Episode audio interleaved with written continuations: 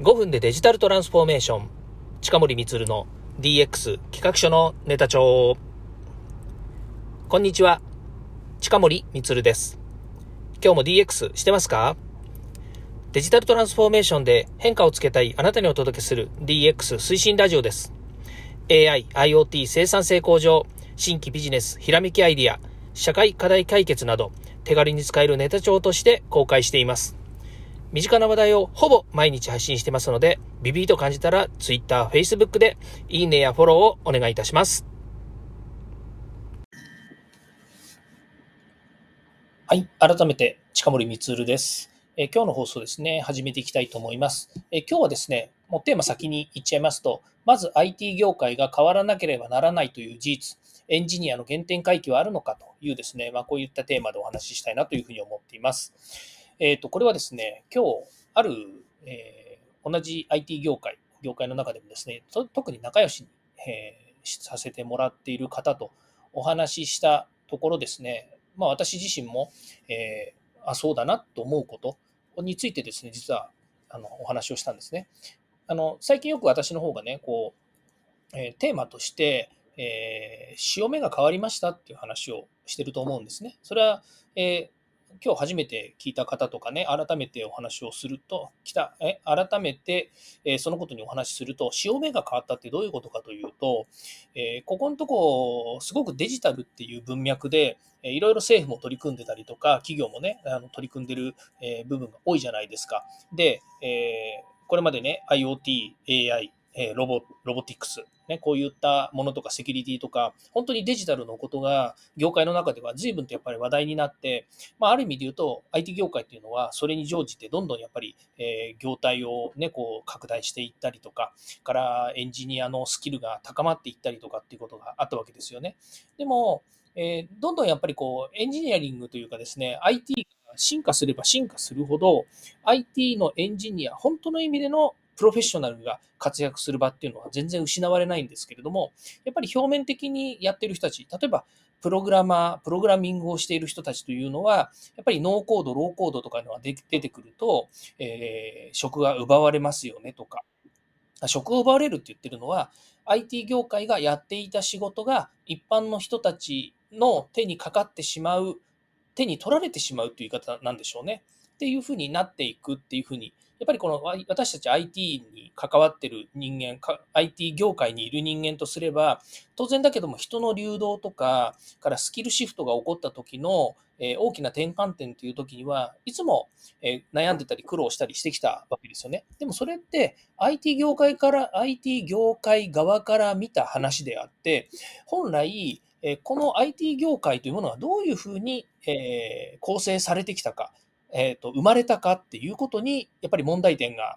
問題点っていうんじゃないんですよね。その成り立ちがどうであったかっていうことを考えたときに、ちょっとね、視点が違うんじゃないかなっていうことを改めて気づいたんですね。それは何かっていうと、えー、私たち日本人は日本にいるから、えー、当たり前のように感じています。それは、企業を分社化していくっていう考え方なんですよね。で例えば、大手の,、ね、あの会社、まあも、もともと例えば NEC さんだったら日本電機という会社の名前の時から、まあ、今でも日本電機なんですけども、NEC という、ね、名前で非常に大きな会社です。ただ、その中で、えー、例えばこういう事業は分社化してこういう会社にしようとか、えー、こういう仕事は、えー、まあ、例えば、えっ、と、他の会社と一緒に組んで、こういう会社にしようとかつって、結構グループ会社とか子会社とかたくさんあるんですよね。で、最終的には、例えば、えホールディングスっていうのを作って、あの株の管理をしたりとかね、投資の管理をしたりとかっていうことをしたりとかっていうことで、割とその、何々グループみたいなのが日本の国内ではいっぱいあるじゃないですか。だけど、海外に行くと、なかなかそういう企業っていうのは多くないんですよね。例えば、アップルっていう会社があった時に、アップルの下に子会社が何百社あるかって言ったらないわけですよ。もちろん子会社がないわけじゃないですよ。海外拠点とか子会社があるにはあるけれども、また Google なんかだと買収した会社をそれぞれの会社の名前で置いてるかもしれないけども、わざわざ自分の最初の会社をどんどんどんどん分割して広げていくってことはしないわけですよ。日本の場合は、自分のいる会社がどんどん大きくなっていくと、部門ややってる仕事やっていうのでどんどん外していくんですよね。で、もともと IT 業界が成り立った大元で、私もね、やっぱり IT 業界出身なんであれなんですけど、あのその考え方から立つとですね、えーと、IT っていうのは、例えばハードウェアを作って、例えば車でもいいですね、車っていう、えー、一つの製品を作ってるときに、その車の中には、ハードウェア、ソフトウェアから電気系とかタイヤとかいろんなものがこう存在するわけですよね。ですから車を構成している、えー、部品というのは多岐にわたるわけです。まあ、その中で大きく何々系、何々系ってもちろんあると思うんですけど、その中でソフトウェアっていうものは、もうこの50年ぐらいで出てきたものなんですよね。もちろんそのコンピューターが出てきて、今だったらね、この、えーまあ、パワーウィンドウとか、それからパワーステアリングとか、もっと言うとナビゲーションとか、ね、えー、今だったらこう全体で言うと、ね、あのその衝突防止センサーついてるとかですね、コンピュータ管理されてるとか AI ついてますみたいなこと、からインターネットにつながりますなんていうのは、ここ50年の間の話ですね。それ以前は自動車といっても、そんな電気系なんていうのは、ただ、えー、なんでしょうね、うんと、バッテリーから、えー、車のエンジンを始動するためのスターターのところに電気が行きますぐらいの話であって、他は全部、え、機械系の話だったわけです。あそれが正しいかどうかちょっと置いといてね、まあ、あれもそうじゃないか、これもそうじゃないかって話はちょっと置いといて、一般的なイメージだとすると、私の中の理解のイメージだとすると、単純にそんなもんだったんですよ。それが、まあ、電気、電子、そして、えエレクトロニクスという中にソフトウェアっていうのが、コンピューターが出てきてソフトウェアっていうのが組み込まれてくると、およそ自動車というものの開発の中の数十パーセントがソフトウェアで占められているというふうに言われているわけですね、開発費の。となるとどうなるかっていうと、今までコンピューターを扱ってソフトウェアを作るという人たちのシェアはとても狭かった。だから、一企業の中に数人とか数十人とかいたんだけれども、それがだんだん大きな組織になってきたときに、働き方の違いができるわけですよね。もちろんその IT、ソフトウェアっていう部分っていうのは、ものを作ってるというよりは、えっ、ー、と、なんですかね、価値を生み出してるって言ったらいいんですかね。えっ、ー、と、ソースコードとかっていうのをたくさん作っているわけですから、えー、働く人がね、これ人材集約型と言われてるんですけども、働く人をたくさん雇ったりとか、働く人が、え資本なわけですよね。だから物を作ってたりするわけです。部品を調達して、え物ができたらそれを売るとかっていう話ではなくて、何かの、え機能を作るために人が必要だっていうふうになるわけですよね。うん、そうなってくると、えー、今、まあ、例えば企業としてみれば、今まで働いている従業員の人たちで、例えば工場で何か装置を作ってたりとか、車とか製品を作ってるっていう人たちと、え方やコンピューターに向かってソフトウェアを作ってたりする人っていう、まあね、ざっくり言うと、そういう人たちとは仕事の仕方とか、キャリアとか、えお給料とかっていうのが違ってくるようになるわけですよ。もちろんそのお給料が違ってくるっていうのは、他から人を取ってくるとか、その教育をされた人たちとか、もちろん海外との比べたりとかっていうのがあって、合わなくなってくるんですね。だからそうすると会社分割して、えー、分社して、こっちは製造業の人、例えばこっちはソフトウェア会社の人っていうふうになっていった先に IT 業界っていうのが結果的に生まれてるということなんですね。で、話を一番最初のところに戻すと、その IT 業界が、えー、今まさにですね、ユーザー企業が自分たちで IT をやるっていうステージになってきたんですね。これなんでそうなったかっていうと、もちろん技術の進化で、えー、そのレイヤーが変わってきたと言ったらいいんですかね。もともとプログラミングを一生懸命せっせとやらなければ、えーと、システムが動かなかったものが、プログラミングをせっせとやらなくても UI で動くようになる。つまり、わざわざプログラミングっていう、えー、わけのわからないソースコードを組み立てるような能力がなくても、UI、ユーザーインターフェースを、例えば部品を、えー、いくつか置くことによって、その機能が作れるみたいなものができるようになってきたんですよね。まあ、このね、細かいその仕組みの話とかっていうのは、ちょっとね、あの分かりやすい本とかが、とか、ネットの記事とか見てもらえば分かるんですけども、それがまあノーコード、ローコードっていうふうに言われてるものです。それから、今、サブスクリプションで提供されているような SARS と言われているようないろんなアプリケーションが出てきてますよね。これ、機能別にとか、シチュエーション別にいろんなアプリが出てますけど、それを組み合わせて使うことによっても、わざわざ自社でえ、ソフトウェアを開発したりとか、アプリケーションを開発しなくても、もう月安い金額で借りて使えばいいじゃんと。まあ、それを10個ぐらい使えばね、会社として機能としては成り立ちますよねっていうふうになると、わざわざ昔のように何千万円とか何億円かけて、社内の基幹システムを開発しようっていうような、まあ、そんな感覚もなくなるわけですよね。だって、えそんなのにお金かけてるよりも、月に数十万払って借りてた方が、よっぽど、えっ、と、何、メンテナンスも楽だし、新しい機能も増えるかもしれないし、えもっと言うと、え手軽なんですよね。まあ、会社がどんなエキスパンドをしてる、つまり、えー、儲かった、儲かんないとか、社員が増えたとか増えないとかっていうのも、そういった利用形態に合わせて、えー、まあ、可変できるわけですよね。だけど、一回数億円投資して、まあ、それを回収するのにね、何年かかるかわからないんですけども、そういったことをするっていうのは、やっぱり大変。それとあと自分たちでエンジニアを抱えなければいけないっていうのがあったんですが、今、SARS とか外で借りてるアプリケーションを借りてる分には、社内にわざわざ、えっ、ー、と、その機能までを改造する人たちはいなくていいわけですよね。それはサブスクリプションの提供側がやってくれるからです。ね、そうすると、え自社ではやっぱりエンジニアというのは自社内の例えばセキュリティエンジニアだったりネットワークエンジニアだったりとか社内で必要な人材だけ用意すればよくてアプリケーション開発のプログラミングまでできるような人というのはわざわざ用意しなくてもいいということんですよね。で、えそれがローコード、ノーコードっていうのが進化したおかげで、なんていうか、外に発注しなくても、社内で抱えて、自分たちの内部でできるようになってくるということなんですね。これをえ、先ほどの、え、冒頭、え、私の知り合いとね、え話したときに言うのが、えーと、企業回帰ですかね、まあ、よく国内回帰とかっていう言い方はすると思うんですけども、え企業の中に戻ってくるっていうことだと思うんですよ。それは、え一旦いろんな事情があって、プログラマーだったり、システムエンジニアだったりとか、IT がわかる人っていうのが、外に、えまあ、出されていって、て、え分社されてきたものが、今度はそんなことをしなくても社内で一緒に働く人材に慣れている環境になったということで、え企業内回帰に戻ってくるということなんですよね。で、えー、全体のパイからすると、今、エンジニアリングとか、え、技術者とかスペシャリストとか言ってる人は、全体の5%以下しかいないわけなんですけども、これがね、10%になるかもしれない。7%、8%、それから10%になるかもしれないんだけども、これはね、わざわざ IT 業界がでかくなるっていうことを言ってるわけじゃないんですよ。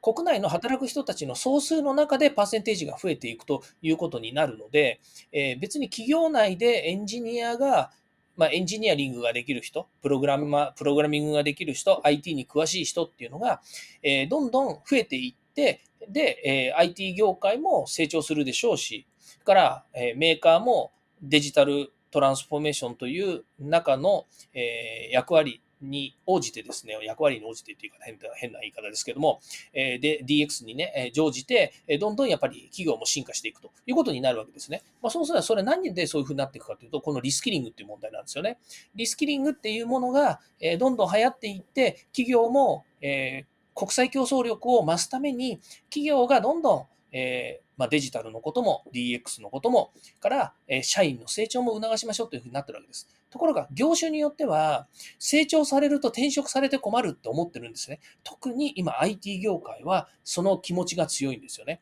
あの、IT 業界の方でこれを聞いていたら、もしかすると、いや、そんなことねえよとか、いや、そんなこと近森言うなよ。まあ、バレちゃうじゃないかっていうふうに思うかもしれないんですけども、特に今、IT 業界の中で、え、人材を抱えている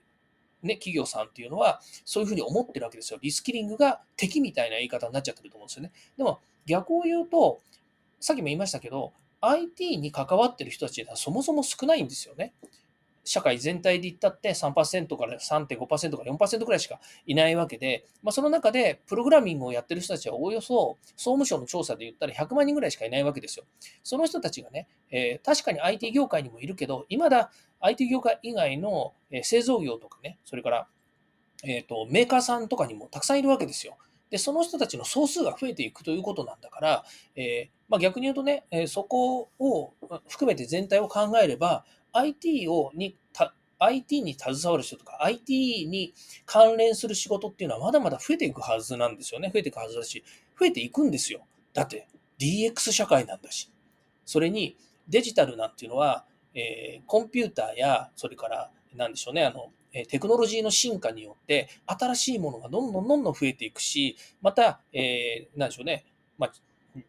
日本人じゃねえや、その地球人って言ったらいいんですか、宇宙にね、今出ていってるなんていうのもあるようにですね、もう当然ですけども、もっと進化すりゃね、あの全宇宙を股にかけてね、いろんなことをするっていうような、ね、そういった技術も出てくるわけじゃないですか。で、そうなってくるとね、まだまだその地球上内とか自分たちの身の回りのことでは仕事はね、こんなだかもしれないけれども、もっとね、壮大な仕事とかね、でっかいものとかが出てくる可能性がある。何言ってんだ私はよくわかんないけど、まあ、とにかく、この IT っていうのは、えー、シュリンクはしないですよ。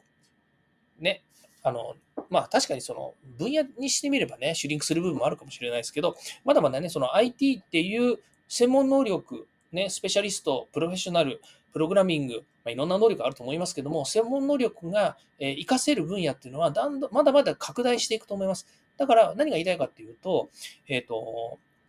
そんなね、あの自分たちの狭い、えー、世界で、えー、人が取られたらどうだとかね、成長されると困るとか、転職されたら困るとかではなくて、逆を言えば、そういう人たちがもっと活躍できる社会を、えー、自ら作っていくということなんですよね。だから、本当の意味で言うと、もうね、専門家の領域は私たち IT 業界に任せてくださいと。IT 分野にいる人たちが全部引き受けますからっていうぐらい、やっぱり業界としてね、えー、なんだろうな、こう、大きな、えー、懐を持たないと、人を取られちゃったからってね、いや、そんなこと言ったらね、自分の子供に、自分の子供がね、あの、例えば高校行きたいんだけどって言って、親に相談してね、えー、親がね、いや、あの、お前勉強しなくていいから高校行くなって、なんか言ってるようなもんじゃないですか。言ってること違いますよね。うん、まあ、いいや。とにかく、学んでね、成長したら他の業界に取られちゃうから、うちの社員は学ばせないみたいなことを言っているんだとすると、それはちょっと、あの、何なの？それはってなっちゃうわけですよね。自分の子供はね、あの、いい高校出て、いい大学出て、いい企業に就職してみたいなね。いや、今そんなこと言う、あの、社会風土でもないかもしれないですけども、でもやっぱりね、あの、自分の我が子はね、あの、成長してほしいと思うわけじゃないですか。だけど、自分のね、雇っている従業員はね、成長してね、転職されると困るから、リスキリングで勉強されては困るなんて、もし言う企業があるんだとすればね、それはね、なんかね、ちょっと間違った考え方かなっていう気もするんですよね。うん、やっぱり学びたいという人にはね、学ばしてあげればいいし、もっと言うもっと言うとね、社会人なんだから自分の学びたいことはどんどん学びはいいんだろうというふうに思うんですよ。だけどね、えー、C 言語ができる人が Python できるようになるとね、もっといい、えー、面白いことができるんじゃないかと思って、えー、Python の能力をね、身につけるっていうことが、そんなにね、転職の大きな理由になるのかっていう話にもなるわけですよ。あの、いや、これを言うとね、いや、それはなるに決まってるじゃないですかっていう人もいるだろうし、えー、そうじゃないっていう人もいると思うんですよ。だけどね、そんな簡単にね、転職の一材料にはならんですよ。あの、Python できるからとかね、まあ、もっと言うと分析言語っていうのはいくらでもあると思うんですけど、まあ、今後ね、だからそういった意味では生成 AI とかが出てくるとね、またさらに、えー、プログラミング言語の何たるかをね、知らなくても、えー、いろんな分析ができたりとかね、っていう社会がこう、来ているわけですよ。いや、それがね、だからその、かまあ、なんていうの、仕事の仕方のレイヤーが変わってるし、まさにね、テクノロジーが進化したことによる DX っていうふうになっているわけですから、それをね、今更否定したってしょうがないわけですよ。ということで言えばですよ。え、冒頭言いましたようにですね、この潮目が変わった今のタイミングで、次に何を仕掛けるのかっていうことを、え、よく考えた方がいいんじゃないかなと思うんですよ。で、ここで大事なのはね、その、さっき言いましたように、あの、人にフォーカスした、人にフォーカスしたっていうのはね、その、あの、えー、IT 業界の話でいきますと、エンジニアにフォーカスをしているということなんですけども、このエンジニアにフォーカスした中で、人が転職したりね、またこちらに来るということも考えると、それも一定量しょうがないということで考えればね、次の一手何を打ちますかということをね、もう一度よく考えた方がいいと思うんですよね。で少なくとも、えー、原点回帰していくというのは、えー、自分たちの、え、会社で働いてた人や、からこれからね、企業の中の人たちが少なくとも IT とか、プログラミングとか、エンジニアリングというものをもっと勉強して、リスキリングして、えー、リスキリングっていうのはね、ちょっと言い方が違うかもしれないししないかな？えっ、ー、と、スキルアップして、どんどんできるようになります。それからリスキリングをすることによって、えー、新しい分野へのね、チャレンジをしていくような人たちがいます。それは、逆に言うとね、応援してあげてほしいんですよね。で応援してあげて、さらにまた変化していくこの業界の中で、新たなチャレンジを自らしていくということが大切なんだろうというふうに思うんですよね。あの、えー、そのね、えー、大切な方と話した時にも言いました。あの、答えはないです。答えはまだありません。答えはないし、答えはないんだけれども、少なくとも次にその人と話すときには何かの新しいチャレンジをね、チャレンジの仕組みやチャレンジの方向性というものはね、やっぱり語っていかなきゃいけないんだろうなというふうに思っています。ということで、今日はまずは IT 業界が変わらなければならないという事実というお話をさせていただきました。まあ、途中のね、えー、その、なぜ IT 業界が生まれて、今また IT 業界が戦々恐々としているのかっていうですね、一連の流れ言いました。で、これは自分としてもですね、うんと、ずっと IT 業界にいて、えー、さらに、えーと、そうですね、あの、えー、すごくやっぱり思うことなので、ここはね、事実としてやっぱり変えられないし、えー、とこれからやっぱりもっとね、あの悩んでいかなきゃいけない部分だろうというふうに思いますので、またですね、これのまあ、答え合わせはね、まあ、なかなかできないと思いますけれども、えー、経過報告みたいなものはですね、お話ししていきたいなというふうに思います。はい、えー、今日も聞いてあげましてありがとうございました。明日はですね、水曜日なので、えー、と本編を放送させていただきます。ということで、えー、明日もこの声で会いたいと思います。ではまた。